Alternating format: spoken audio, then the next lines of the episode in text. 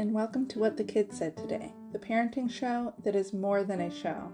It's the village that you've been searching for. I'm Kendra Weiss, and I cannot wait to dive into the deep end of all things parenting with you as we build our village together. Hey there, welcome back to What the Kids Said Today. Today we're going to talk about how migraines got me pregnant. But before we jump into that, I want to talk about why my husband and I were very set on not having a third baby. As you know, originally we only wanted to have one kid, but then that changed with Aurora. But after having Aurora, we were even more sure that we didn't want to have any future children after that. And a really big part of that was the fact that Aurora has Hirschsprung's disease. Um, because it can be due to genetics, we didn't want to risk having another baby with Hirschsprung's. So that was a big part of it. And also, Aurora herself needed a lot of care. So we didn't feel like it would be doable, really, or fair to a new baby. And for Micah and Aurora to have another.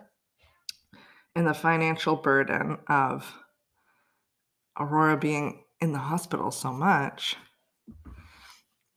was a lot. So we weren't really financially in a place to have another baby. So we were sure there would be no more babies.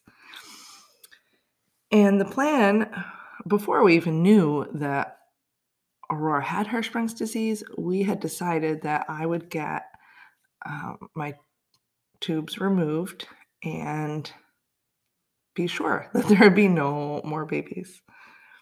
But when she was born with Hirschsprung's disease, that kind of went right out of our minds. We were not even thinking about that because, you know, the first month of her life, or maybe a little bit more, we were living in the hospitals basically back and forth between the main hospital and the one in Boston.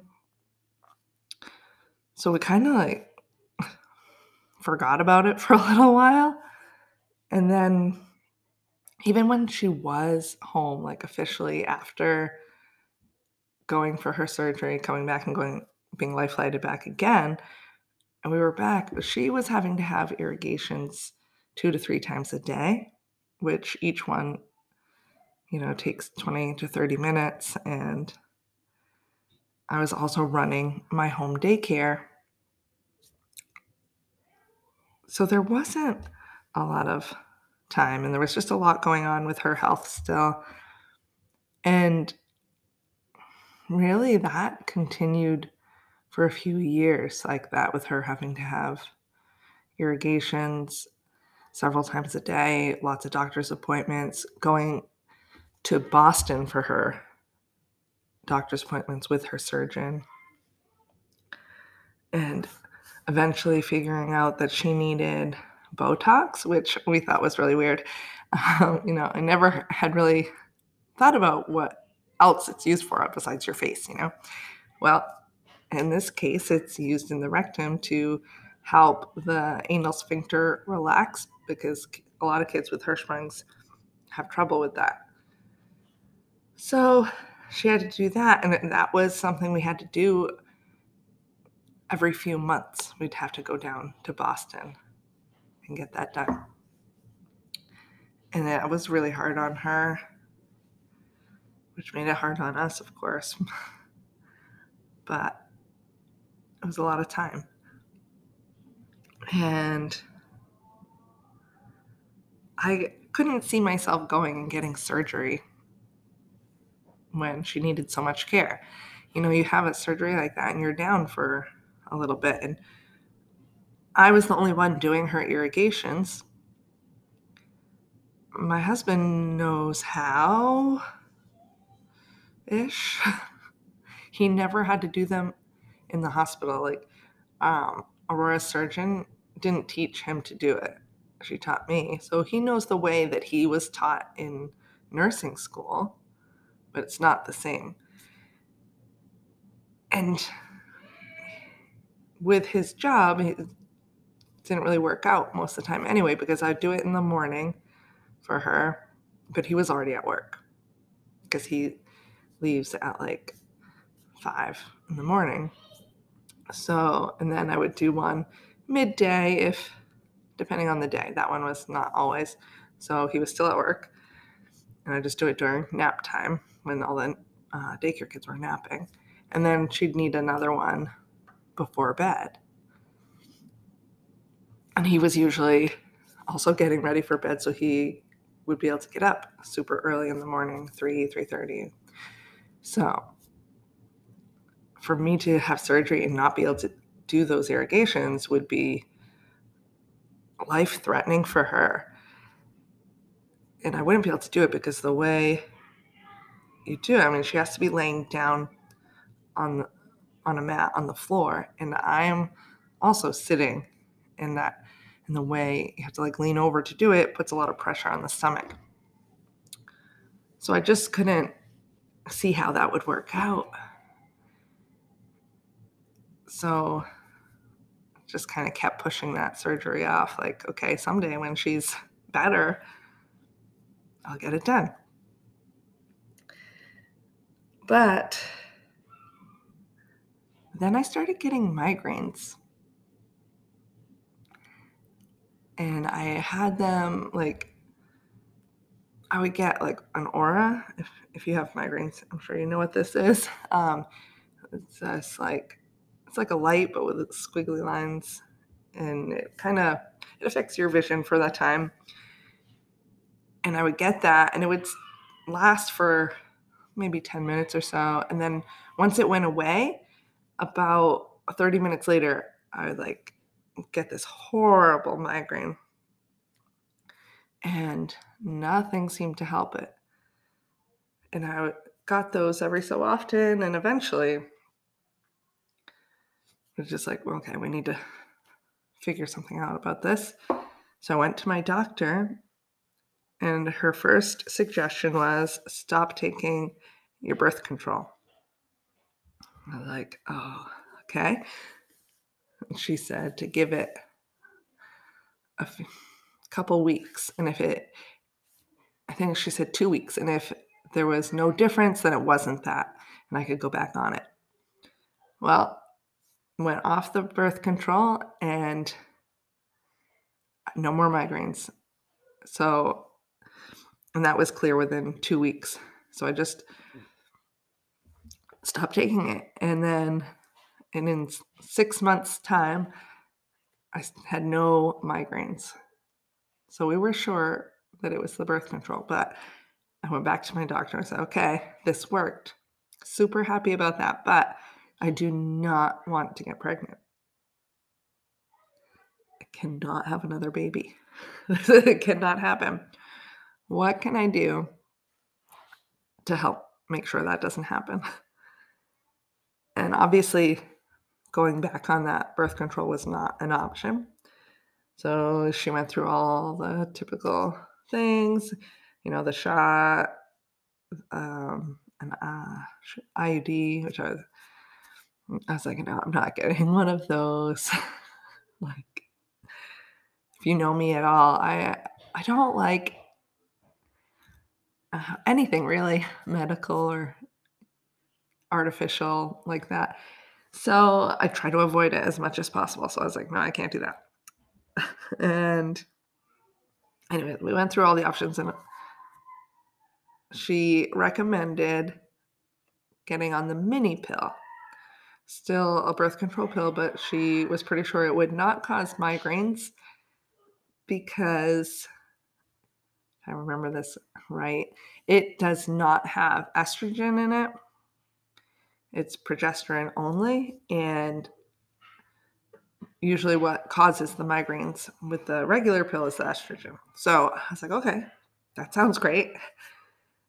And she was very clear with me. Okay, but with this pill, you have to be really, really responsible about when you take it. You start taking it, and you take it every single day at exactly the same time, not an hour later or whatever. And if you skip one, then start taking them again right away. But, you know, no fun stuff until you've been back on it for like, I think a week it was. I don't remember. But she, she was very clear and I understood. And so we did that. And then about a month later, I was pregnant. And that was such a shock to us. Like that whole six months of no birth control, somehow we managed. And then as soon as we get on that, we I get on the mini pill, it's like, oh, here you go, have your third baby. And obviously we had him, but it was a few weeks or more of really just being very stressed about it and not knowing what to do because we did not feel prepared for another baby in any way. We didn't want one.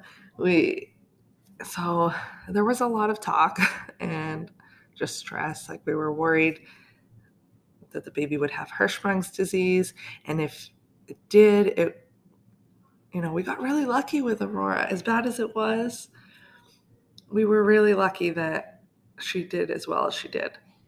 And we were afraid that if we had another baby that had Hirschsprung's disease, that we wouldn't be so lucky and it'd be a lot worse. So there was that fear.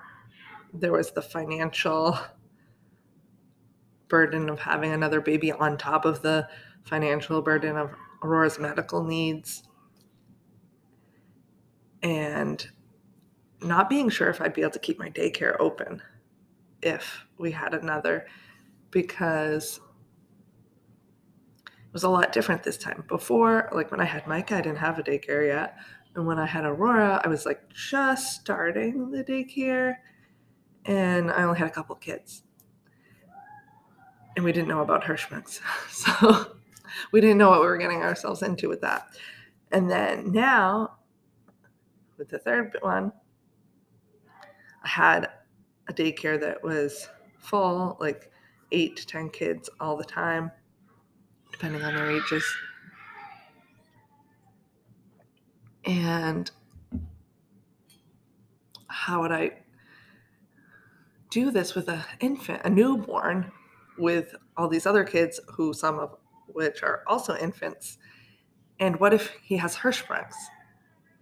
if he has Hirschsprung's, and then we're at the hospital all the time, we have to close, and what if he ends up with an ostomy? All these like worries that what ifs that there is no way to plan for those, of course, but you worry anyway. So there was all of that. And I put a lot of pressure on myself with this because, well, obviously I'm the mom and I'm the one carrying the baby. So ultimately, I felt like it was up to me basically deciding whether to keep the baby or not. And I don't remember if my well, in the very beginning, I don't think my husband said anything about this, but I, I guess I felt like I knew he didn't want the baby. I mean, we had talked about that, so I, I knew that. And I guess just from our conversations, I just felt like he felt like I should get an abortion. And at, eventually, at some point, he said, I will never tell you to get one. And that stems from a, a whole different situation, his past. But, and I just felt like he was saying, I would never tell you to get one. And I'm telling you this because I want you to, but I would never tell you to. So I I almost felt like I had to, which I know obviously I don't. It's my body and I make that choice. But I also didn't want to have the baby and I didn't know what to do. So I ended up scheduling it and talking to them about how, what that would look like and set up the appointment and everything. And I just was going to go. And of course, they schedule it out. Maybe they do this on purpose. I don't know. they schedule it out like a week or two. So it's not like soon, which now I'm really glad they did it like that. I was kind of annoyed at the time because there was so much stress and anxiety built up. I just wanted it to be over. But it gave me time to really think about it and feel my feelings about it and realize that that's not what I wanted. And that I could not go through with it. And I would hate myself if I did. So, about like, I think it was like the day before I called and I was like, I can't do it. Cancel my appointment. Which, in hindsight, I'm not surprised. I've never been one to be against it or judge anyone that has had one or anything like that. But I was, I never could see myself as someone who would get one. Although I, I don't know, maybe that's just how it is. But when you haven't had one and haven't been put in a position to feel like you need one, as you would never see yourself as doing it. But I just couldn't. So I I told my husband I, I was like, I know this was the plan, uh, but I can't do it. So we're, we're having a baby. and I could tell that he understood. But of course, all those concerns that we had about having a third just come rushing back in like, oh my gosh, what are we going to do? How are we going to do this? And we had no idea, no clue at all how we were going to do it. So we decided we were just going to do it and deal with each problem as it came. So that's what we did. So, as pregnancy goes on, I'm still not excited about having this baby. And I don't think I ever really got to that point throughout the entire pregnancy. I never was like, yay, having a baby, so excited. It was just, I'm pregnant. Yep, I'm having a baby. which was different for me. Uh, you know, with the last two, they were planned and we were very excited for them. So it was hard. We didn't really share that I was pregnant for a long time. Um, you know, oftentimes on social media, you share your baby bump or the ultrasound and all this. And I think, I don't think I ever did that with this one. But,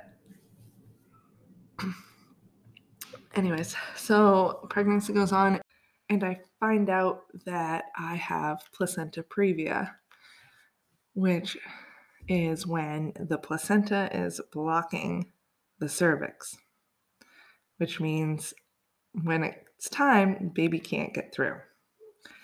So there was a possibility that I could end up needing a C section, which for me was like the biggest no, the biggest fear of pregnancy ever for me was having to have a C section. So, of course, now I, I'm freaking out about that now too. And I just feel like the whole natural birth is out the window now.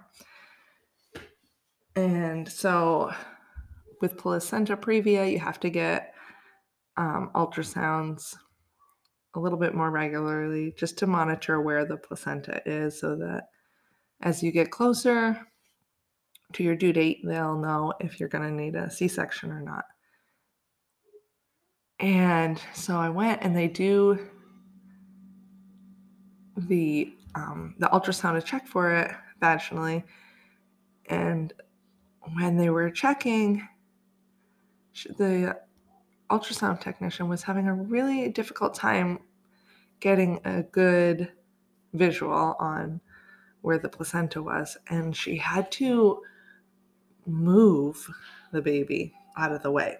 Essentially, she pushed on my belly and pushed him to the side. And she was able to see that I still had it, still had placenta previa. So, um, went from there, and after a while, I realized, um, baby's not moving. He would move once in a while, like, but his movements, even when he did move, were so slight that it would be like, oh, I think he's moving. Oh, okay, maybe not. and I could see it once I was like really pregnant. I could see his movement because he would have, I don't know if his foot or what, but was like right by my belly button area. And I could feel it and see it just move like a few inches to the side. And then that would be it. Maybe sometimes it would move back to the same spot, but that was all the movement that I got out of him. There was no flips happening in there, kicks and all that. So, of course, that made me nervous and made me feel like there was something wrong. But every time I went in for my prenatal visits, they would check his heart rate, and it was beautiful. Ultrasounds always showed that he was growing, probably too much. He was a giant. So they were not concerned. I was. I was like, what if he has Hirschsprungs? What? I'm not sure how that would affect his movement, but you know, it's on my mind. And what if it's something else? What? What's wrong?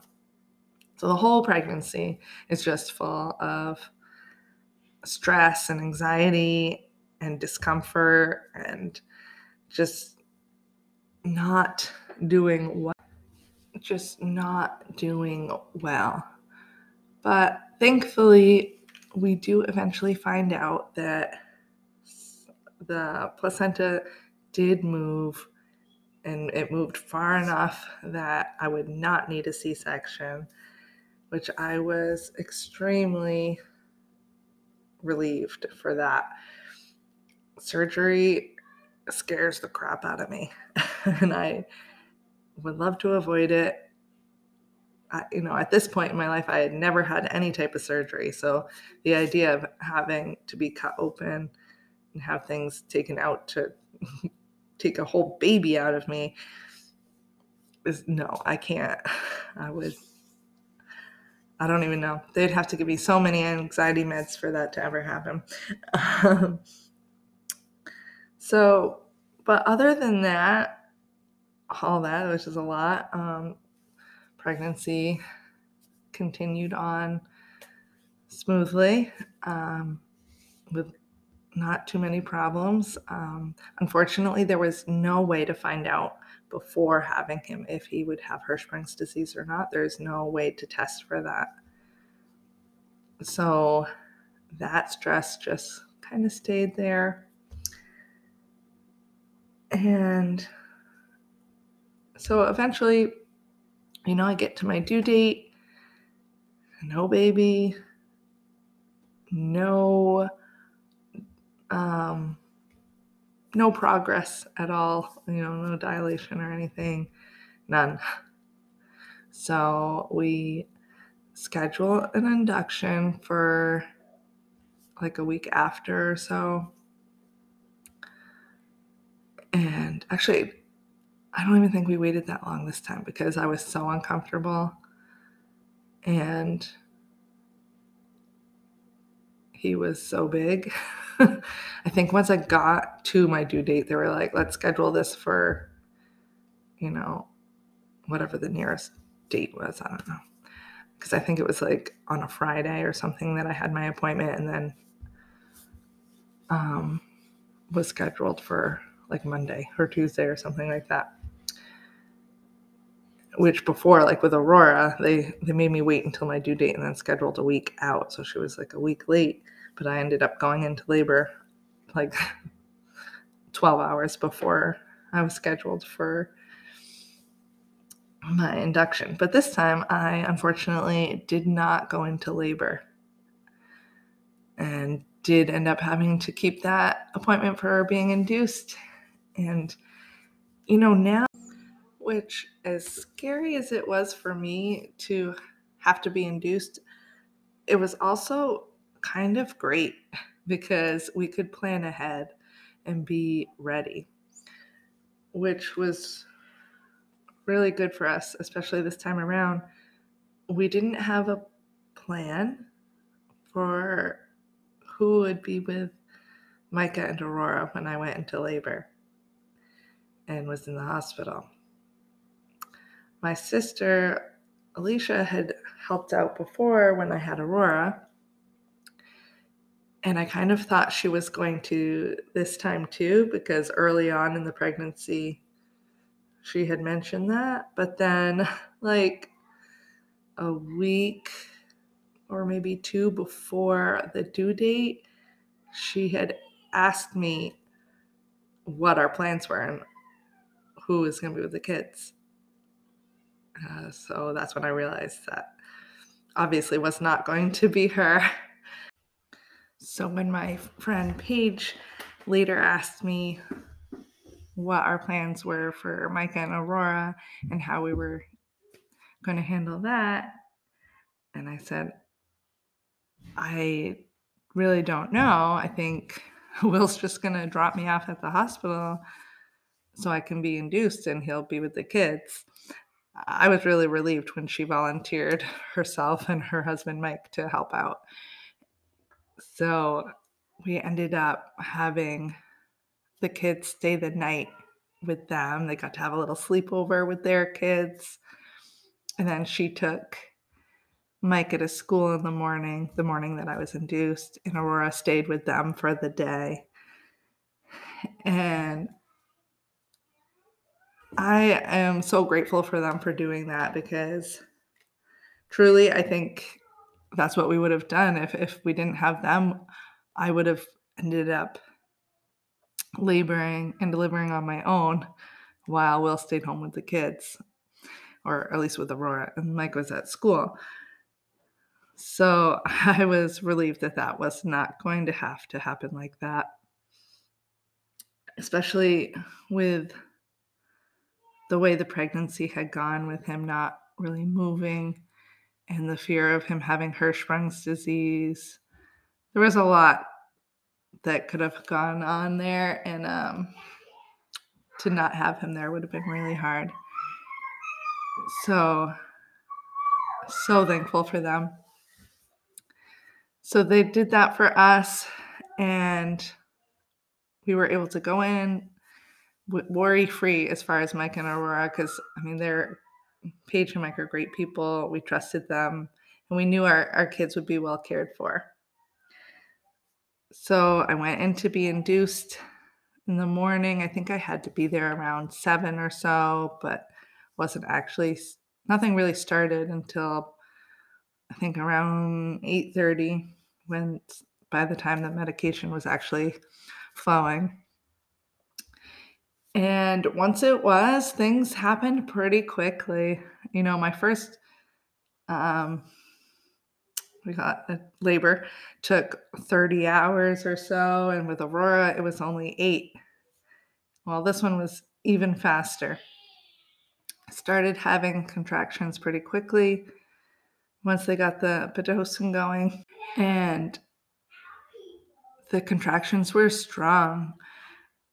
They weren't too painful. I was able to just kind of pace back and forth through them and breathe through them, and I was okay. But they got strong fast. And and Paige had asked me to, you know, keep her updated on how things were going.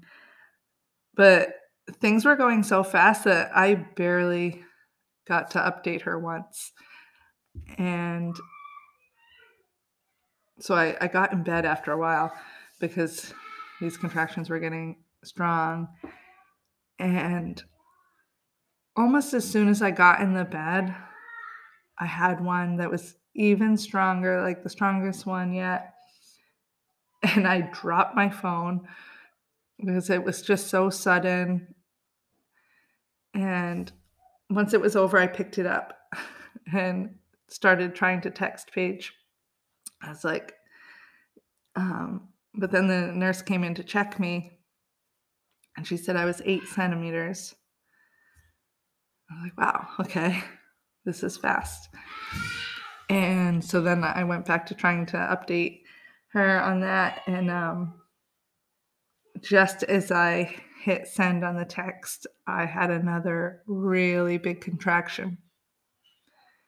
And after that, it was time to push. And everything went pretty well for a little bit there, pushing and everything. And then all of a sudden, nothing was happening. He, he was crowning, which, as I'm sure you all know, is the worst part of delivery when uh, you know, the, the head is visible, just kind of there, but it was stuck and it was stuck there for like, I don't know, two or three contractions worth of trying to push and nothing was happening. And I say he's stuck, but in the time while I'm pushing, I have no idea that he's stuck. I just know I want him out. But the nurses, the doctor, no one said, oh, he's stuck or anything like that. They just kept quiet. And then this nurse comes over on my left side, kind of gets my husband to move out of the way. And she comes over, puts two hands on my stomach, and starts pushing like full body, like pushing hard no one told me she was going to do this or why or anything. So I'm just like, seriously, like, hardly able to talk. Like, what are you doing? Get off of me. like, terrified. Like, I, no one's ever done that to me while I was delivering before. I had no idea why she would be doing it. But as soon as she did, I was able to get Luca out, which was such a relief. And afterwards, while I was being stitched up, the doctor, she explained what happened. She said that he was stuck because his shoulder was stuck underneath my pelvic bone. Which, in hindsight, we're like, ah, oh, that's why he wasn't moving during pregnancy. He couldn't. He was probably stuck that whole time, which probably happened when they were trying to do the ultrasound to check the placenta previa, and the tech had to push him to the side to be able to get a good visual because that was exactly like she pushed him over to the left side, which is where he was stuck. So it all made a lot of sense after that. But unfortunately, it did cause some problems with his left shoulder. He um, doesn't quite move it the same. Even now, he's 3 now, and his like, when he runs, his left arm he's getting a little better, but mostly it kinda hangs, and, um, we've had some issues with him dislocating his wrist or elbow, or might have been different. It's happened many times. But so, he's had some issues with that, and I think that was why as he was developing as an infant and toddler, like, he didn't crawl or even sit up and all those things till very, very late. So, that's probably why, because he couldn't to crawl, like, he couldn't he had a hard time putting weight on that arm. So yeah. But then go back to, you know, delivery and all that. He so he was out, and that was great. Um, I was bleeding a lot. I mean, obviously, we bleed afterwards, that's normal. But I guess it was a lot more than normal. Even for me. I don't know. I in the last you know, the first 2 pregnancy, I don't know, it seemed like a lot of bleeding to me, but I guess this time it was more I didn't they didn't show me, like, the clots that were coming out. But my husband, who's a nurse, was concerned. He was, like shocked at how much there was, and so they had to give me a medication to help with that, the bleeding. Which I was like, "Okay, fine." Thinking they're gonna give it to me by mouth or in the IV that they have me on anyway. No, of course not. Why would it be anything easy like that? No, it's a suppository. So I'm like, "No, no." Like, just hearing that, I was just wanted to cry because Ah, this this might be a little TMI for some, but okay, so obviously, when you're pregnant, there's a lot of pressure down there, and this this baby, he was a big guy. He was, like, 10 pounds. So, there was a lot, and just, you know, your whole system kinda slows down, and constipation is pretty typical. I had it really bad, though, this time, like, there was one day while I was pregnant that it was so I was on the toilet for, like, 4 hours just trying to go, and I had to take um, milk of magnesia, I think is what finally worked.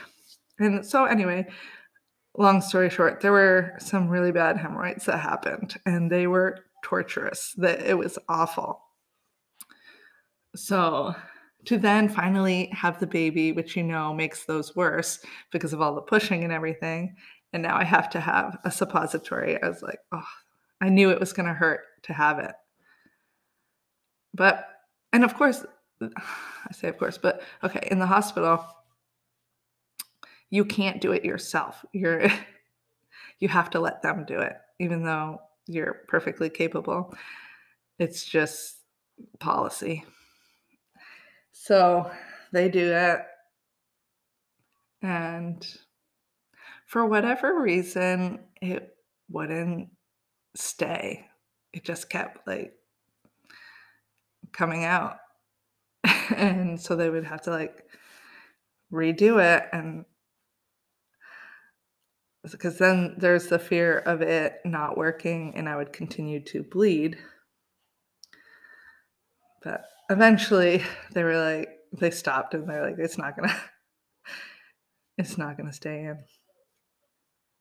So that was embarrassing and painful and and scary because, you know, I just kept having these huge clots of blood, like, it was so bad, like, I could feel it every time. It was just this big gush.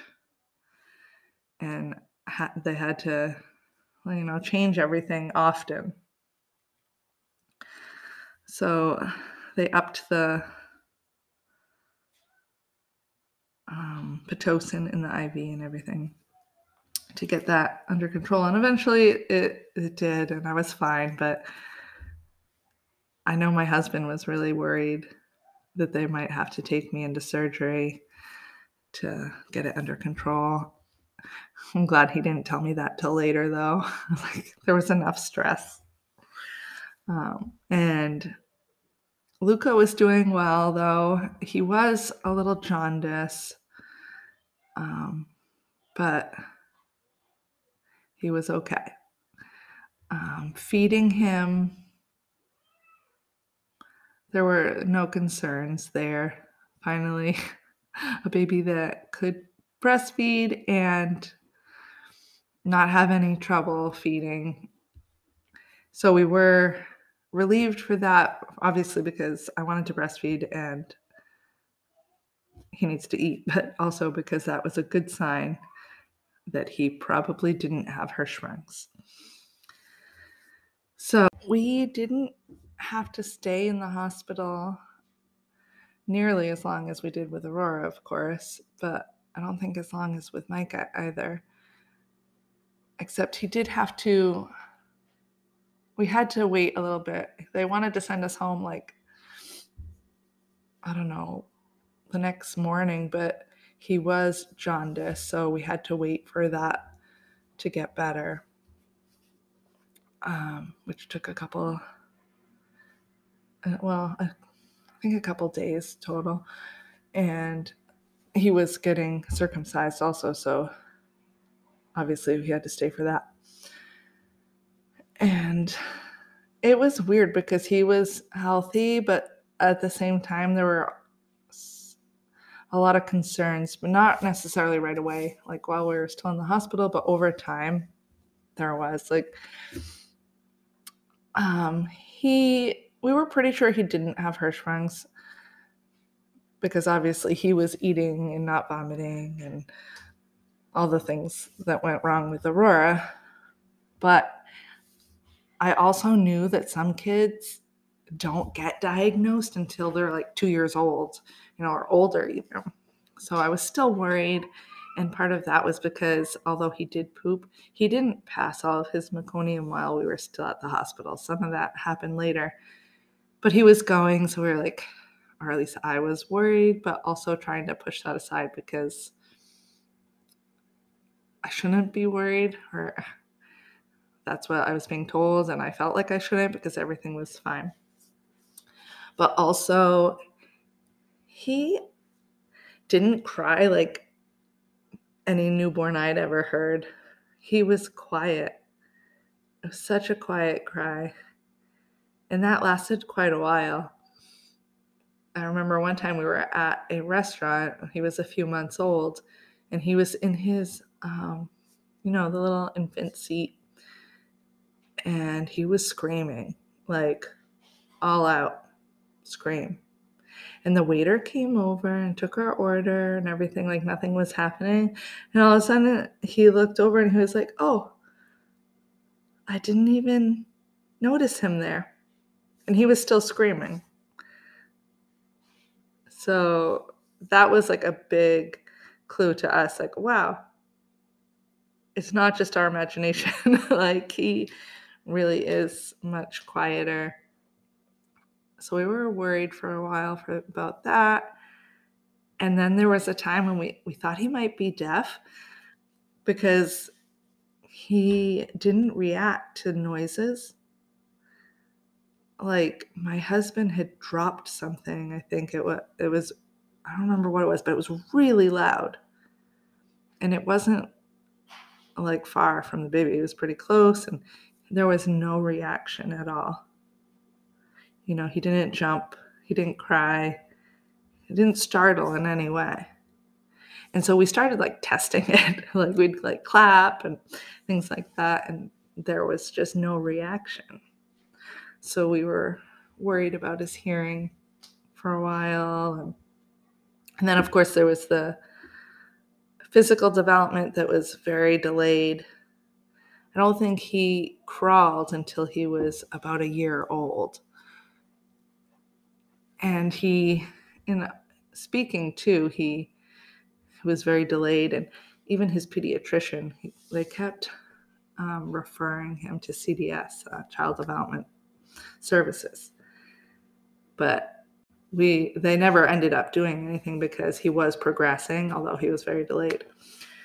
So, but eventually he uh, wasn't so quiet anymore, and we could tell he, he had no problem with his hearing, and he did eventually start talking, and now he, he talks so clearly and so well. It's blows my mind that we were ever worried about his speech. And he runs and climbs and is super loud all the time. so no concerns there anymore. But it's just it's interesting how much they can change and how different one baby can be from another. And I think just having all the concerns that we had with Aurora just made me like hyper aware with him and like just on edge, I guess, that something would go wrong. But he has been very healthy, besides the dislocating of his arm a few times. He's not had any issues. And I'm happy to say that we're no longer worried about dislocating anymore. He was hanging from like a little thing on the playground the other day, like putting all his body weight on it, had no issues. So we're pretty positive that we're through the worst of that with his arm. So that's good. And so, of course, once he was born, I was super happy, like to have him. You know, all the worries of how are we going to do this kind of just fell away and we just moved through it. You know, we just dealt with everything as it came and enjoyed every second of him. He was just the sweetest little baby. He wasn't needy, like had to be held all the time, but also like loved to be held and snuggled. So, and Micah and Aurora did so well with him. They were just in love with him right away. My husband um, left the hospital that afternoon after I had Luca and got Micah from school and went and got Aurora and brought them to the hospital to meet their new baby brother. And all the way their little faces lit up and they were so gentle and sweet with him. And it wasn't just in that moment, just when they first met him, it was all the time. They always wanted to snuggle him or help with him or they were so good at being quiet when he was sleeping. It he's just been such a good addition to our family. Yeah, we were really glad that I did not go through with the abortion and really listened to myself with that. So I'm really grateful that I had the time to consider all my options and feel my feelings about it all and give myself that time to make the right decision. Because if that appointment had been able to be made same day, go do it, it probably would have happened. But because I had time to process and really think about how that decision would affect me and my family, I was able to make what ended up being the right choice for us. So, of course, anytime you have a tough decision, you're going through anything like this, do your best to give yourself time to process, to feel all your feelings, and move through them a little before making a decision. Because you can't go back after. So I'm really grateful and happy that I made the decision I did and that it worked out for us. So now we have our three babies and couldn't be happier. We're not having more though, for real this time. Finally got that surgery, got my tubes removed. It will not happen on purpose or unintentionally again. Five people in our family is plenty. so we are grateful for that. It's funny though, my one of my sister teases sometimes that I could still get pregnant. You never know. Which is actually funny because um, about a month or two ago, I missed a period. And I told my husband, and he was like, What if you're pregnant? I was like, What? Don't you remember I had surgery? like, that can't happen. And he, he was like, Well, what if it could? What if they made a mistake in your surgery and only took one fallopian tube or which I know sounds ridiculous, but there was a reason he said it, and that was because um so I had a lot of medical issues um about not even a year after I had Luca, and so I was in the doctors a lot. And I needed to share some bit of information with another doctor because I was seeing like three or four different people. And so I was looking through online in my like patient portal to find it and I found on accident while I was looking for it um, my surgery for my fallopian tubes and I don't know how to pronounce the name of the surgery. Eh, but there's two different surgeries. One is like for the surgery I was supposed to get to remove both fallopian tubes was like a salpingectomy or something like that. And then there's another surgery that has a very similar name. It's like almost the same. And that's the one that was on my chart. And that is to remove I think just one tube in an ovary or something like that. And it also said that there was something else removed. I don't remember what it was called, but I remember I had to Google it at the time because I was like, what's that? What did they take out of me? and it's basically a mass. And I was like, well, no one ever said anything about that. So he was like, well, maybe that's really, that is what happened and that they didn't take everything out. And I'm like, yeah, but it's been three years since I had Luca.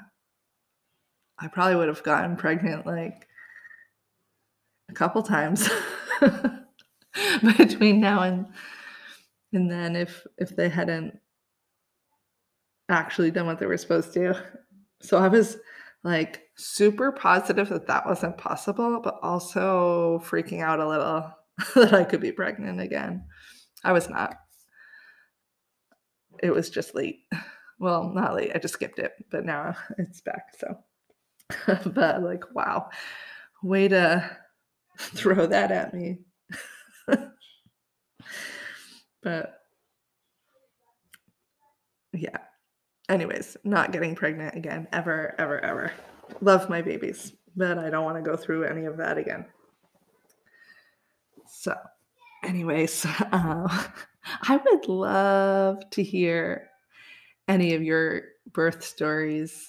I love hearing about them. They're all so different and they can be pretty wild. So, if you have a birth story that you would love to share, send me a message. You can join the um, what the kids said today village on Facebook and share it there.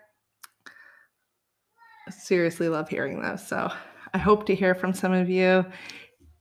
Let me know if you want to jump on here and share it and do an interview. I would love to have you on to share your story with us. Um, but until then, thank you so much for listening, and I can't wait to hear your stories.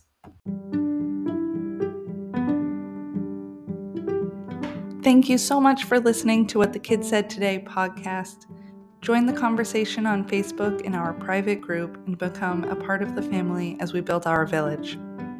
If you love what you're hearing, I'd so appreciate if you would subscribe, rate, sponsor, and give a review. Until next time.